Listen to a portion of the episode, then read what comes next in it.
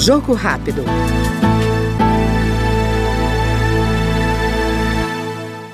A relatora do projeto que criou o Dia Nacional de Luta contra a Endometriose e a Semana Nacional de Educação Preventiva e de Enfrentamento à Endometriose, deputada Marina Santos, do Republicanos do Piauí, ressalta a importância de dar visibilidade à doença, que atinge 10% das mulheres brasileiras. Esse projeto é extremamente importante porque é, é uma patologia, é uma doença que ela traz muito sofrimento físico para a mulher, um sofrimento psicológico, e que muitas vezes fica sem ser falado, fica é desconhecido para a maioria da população. A mulher sofre achando que, que é natural, aquela cólica menstrual, que é natural, é porque Deus não quer que ela engravide, é porque ela, Deus não quer que ela tenha prazer na relação sexual. Então, é um problema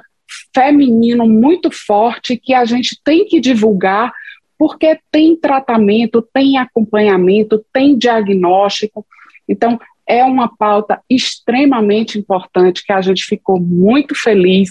Eu, como relatora, a deputada Daniela do Vaguinho, do Rio de Janeiro, como autora do projeto, o Roberto de Lucena, de São Paulo, também como uma coautoria. Nós ficamos muito felizes com essa aprovação nas duas casas e agora com a sanção presidencial. Jogo rápido.